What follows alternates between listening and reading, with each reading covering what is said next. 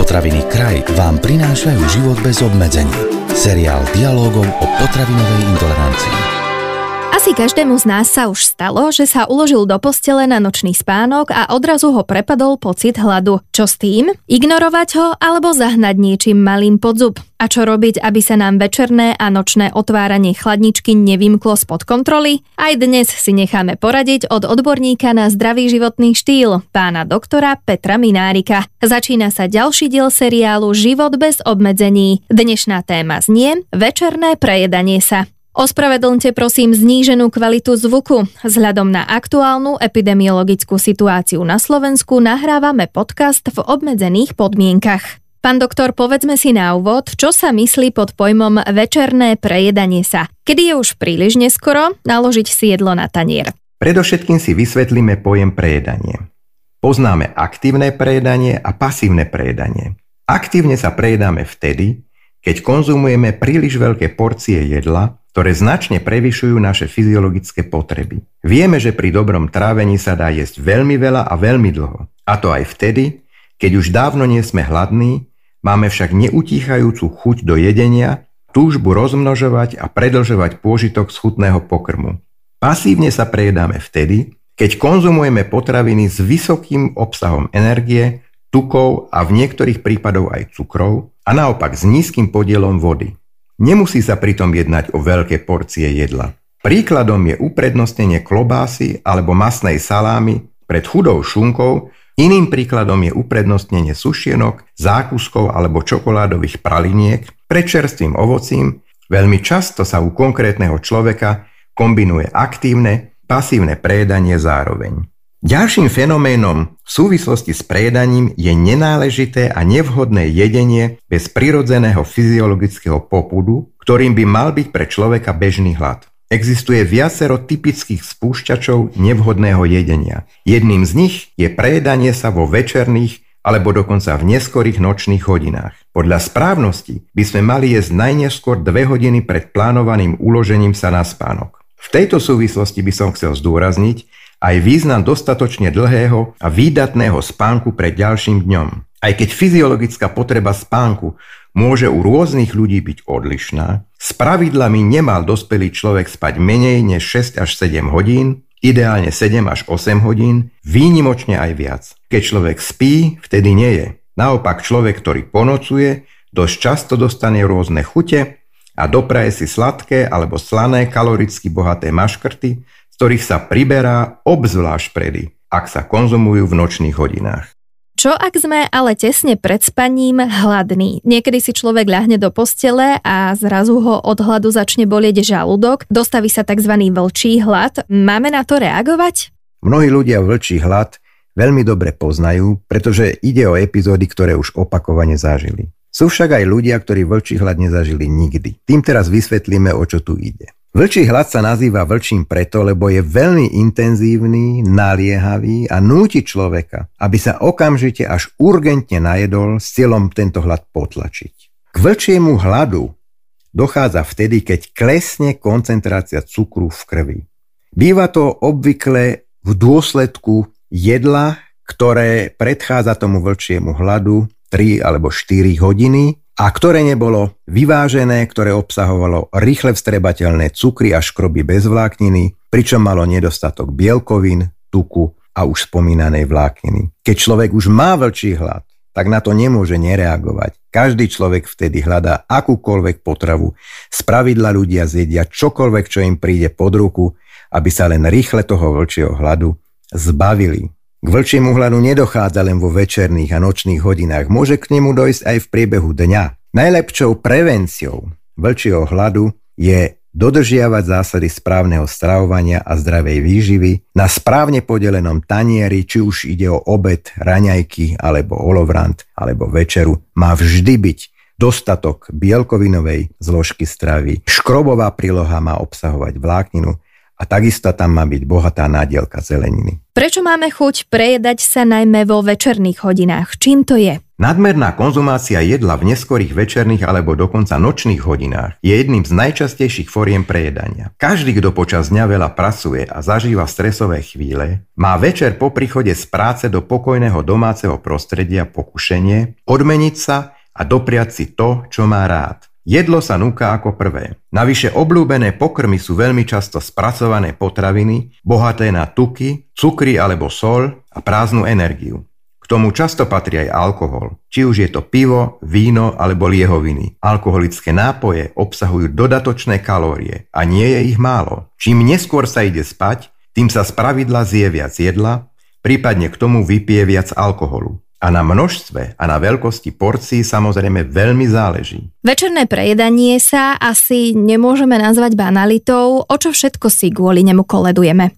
Každý, kto sa večera v noci prejedá, pokiaľ to robí pravidelne, často a systematicky, koleduje si o zdravotné problémy, ktoré začínajú obezitou, a tukovou chorobou pečenie, neskôr cukrovkou druhého typu a skončiť môžu niektorým z tých zhubných nádorov, pre ktoré je obezita jednou z príčin. Obezita však môže spôsobiť aj vysoký krvný tlak a prispievať tak závažným poruchám metabolizmu tukov, čo podporuje kornatenie tepien, tzv. aterosklerózu, s následnou hrozbou srdcového infarktu alebo mozgovej mŕtvice. Vieme s týmto zlozvykom účinne bojovať? A ak áno, tak ako?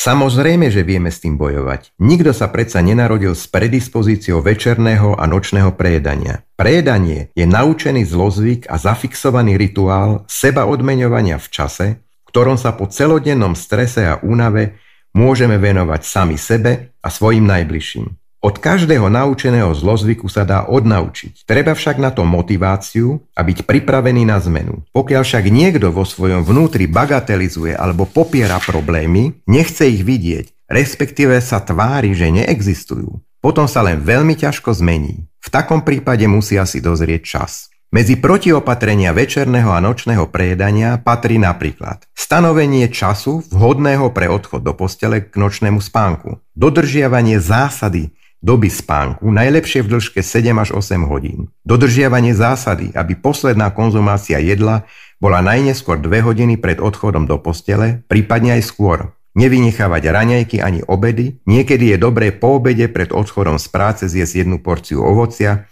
zeleniny, prípadne jogurt alebo kefír, aby sme neprišli domov vyhľadnutí. Väčšiu časť celodenného kalorického príjmu treba skonzumovať v prvej polovici dňa. Raňajky s obedom, prípadne s menšou desiatou, majú tvoriť 65 až 70 z prijatej celodennej energie. Kým večera a prípadný olovrant zvyšných 30 až 35 Každé denné jedlo by malo byť vyvážené. V ideálnom prípade by bielkovinová zložka stravy mala tvoriť jednu štvrtinu, škrobová príloha ďalšiu štvrtinu a zeleninový šalát až jednu polovicu z celkovej skonzumovanej stravy. Bielkovinové potraviny by mali byť nízkotučné a škrobové potraviny, napríklad chlieb, pečivo, cestoviny alebo ryža, by mali byť celozrné s obsahom vlákniny. Primeraný príjem bielkoviny a vlákniny zabezpečí sítosť a spomalí vstrebávanie cukrov, čím zamedzí vzniku vlčieho hladu, ktorý sme už spomínali. Čo je teda dovolené jesť večer a krátko pred spaním? Správna večera má byť v správnom čase a v správnom zložení. Nie je dôležité, či je na večeru teplé alebo studené jedlo. Väčší význam má zloženie a vyváženosť pokrmu. Ako bielkovinová zložka večere môže poslúžiť ryba, či už je to chudá treska alebo masnejší losos alebo tuniak. Ďalej meso z hydiny alebo vajce uvarené na tvrdo alebo na meko. Pokiaľ má niekto rád, môže často zaraďovať aj strukoviny, vrátane soje alebo sojových potravín, najmä tofu. Z mliečných potravín poslúži menej tučný tvaroch, kotič, rikota alebo mozzarella. Chlieb alebo pečivo majú byť zásadne celozrné. Ideálnym príkladom je krehký chlebík, tzv. knekebrod, ktorý je mimoriadne bohatý na vlákninu, vitamíny a minerálne látky. Porcie nech sú striedme. Objem jedla na večeru by mala opäť vyplniť najmä veľká porcia miešaného zeleninového šalátu s troškou zastudená lisovaného oleja, napríklad panenského olivového. Nezabudnime na pravidlo. Štvrtina bielkovina, štvrtina škrobová príloha a polovica zelenina. Ako dezert môže nasledovať kúsok ovocia. Dôležitý je aj pitný režim. Vhodná je pitná, pramenitá alebo minerálna voda s nízkym obsahom sodíka. Na ochutenie môže poslúžiť akákoľvek citrusová šťava. Pokiaľ niekto veľmi túži po nejakej maškrte po večeri, napríklad pri televízii alebo počítači, a nevie tomu odolať, nech si nechá preto menšiu kalorickú rezervu a namiesto piva, vína, čipsov alebo čokolády môže zjesť jednu porciu tvarohového krému, jogurt alebo trochu obľúbeného ovocia. Pán doktor, čo ale v prípade, že sme celý deň nemali možnosť sa poriadne najesť a rozhodneme sa to dobehnúť večer? Asi robíme chybu. To je celkom zásadná chyba, ktorá u mnohých ľudí má za následok nadváhu a obezitu. Určite to neodporúčam robiť často a už vôbec nie každodenne. Okrem toho tvrdenie, že počas dňa nebol čas sa riadne najesť, je prázdnou výhovorkou. Každý z nás má 24 hodín na to, aby robil to, čo robiť treba. A pravidelné a vyvážené stravovanie je jednou z tých povinností, ktoré sa nemá zanedbávať a večer alebo v noci dobiehať. Ako by sme teda počas dňa mali jesť, ak sa teda rozprávame o energetickom príjme? Ktoré jedlo dňa je najdôležitejšie a ktoré zase nie je rozumné vynechať? Väčšiu časť denného príjmu energie a živín by sme mali prijať v prvej polovici dňa a nie večer, to božnie v noci. Je to aj logické. V nočných hodinách je metabolizmus nastavený viac na ukladanie prijatej energie než počas dňa. Každé denné jedlo je dôležité, osobitne by sme však nemali vynechávať raňajky. Raňajky sú základ a pokiaľ možno, mali by sme raňajkovať doma ešte pred odchodom z práce. A to aj za cenu, že si k raňajkám privstaneme. Vedecké výskumy, ktoré sledovali vzťah medzi stravovacími zvyklosťami, kontrolou telesnej hmotnosti a obezitou potvrdili, že prevážna väčšina tých ľudí, ktorí dokážu kontrolovať svoje stravovanie, telesnú hmotnosť, a takisto významná väčšina tých ľudí, ktorí znížili svoju nadváhu a dokážu úspešne udržiavať nižšiu hmotnosť a lepšiu fyzickú kondíciu, každý deň raňajkujú. Často sa stáva, že človek sa prejedá kvôli stresu alebo preto, že prežíva zlé obdobie a s tým samozrejme spojené rôzne emócie. Vieme sa aj v takom prípade ovládať? Stres a nadmerná pracovná záťaž patria popri večernom a nočnom prejedaní medzi ďalšiu veľmi častú príčinu tzv. emočného, nevhodného prejedania, vedúceho k vzniku nadváhy a obezity. Ovládnuť stresom navodené nadmerné jedenie nie je také jednoduché, ale dá sa to dosiahnuť. Predovšetkým treba byť úprimný sám k sebe a priznať si, že počas práce, štúdia alebo v iných emočne vypetých situáciách nekontrolovateľne konzumujem. Navyše sa často jedná o nevhodné potraviny v podobe pochuťok a dezertov, či už slaných alebo sladkých. V niektorých prípadoch sa jedná o nadmernú konzumáciu sladených nápojov. Môžeme sa napríklad rozhodnúť, že nebudeme navštevovať bufety, ale nosiť si všetko jedlo vrátane desiaty a olovrantu z domu. Ďalej budeme odolávať nástrahám ponúkaných snekov a najlepšie podľa zásady, že čo nemáme a čo nevidíme, to nezieme. Namiesto čokolády zjeme ovocie alebo jogurt s podstatne nižším obsahom kalórií. Výbornou myšlienkou je premeniť niektoré pracovné prestávky spojené s jedením na aktívne prestávky vyplnené cvičením alebo inou formou pohybovej aktivity. Počas aktívnej prestávky kalórie nepríjmame, ale naopak ich míňame. 6 5-minútových aktívnych prestávok v priebehu pracovnej doby robí dokopy 30 minút pohybovej aktivity denne. Podporuje to zdravie, uvoľňuje stres, znižuje krvný tlak, znižuje sedavosť a zlepšuje fyzickú kondíciu. Je to dobrý a vo svete už dávno osvedčený nápad. Nech to skúsi urobiť každý, kto má preto aspoň trošku vhodné podmienky v práci.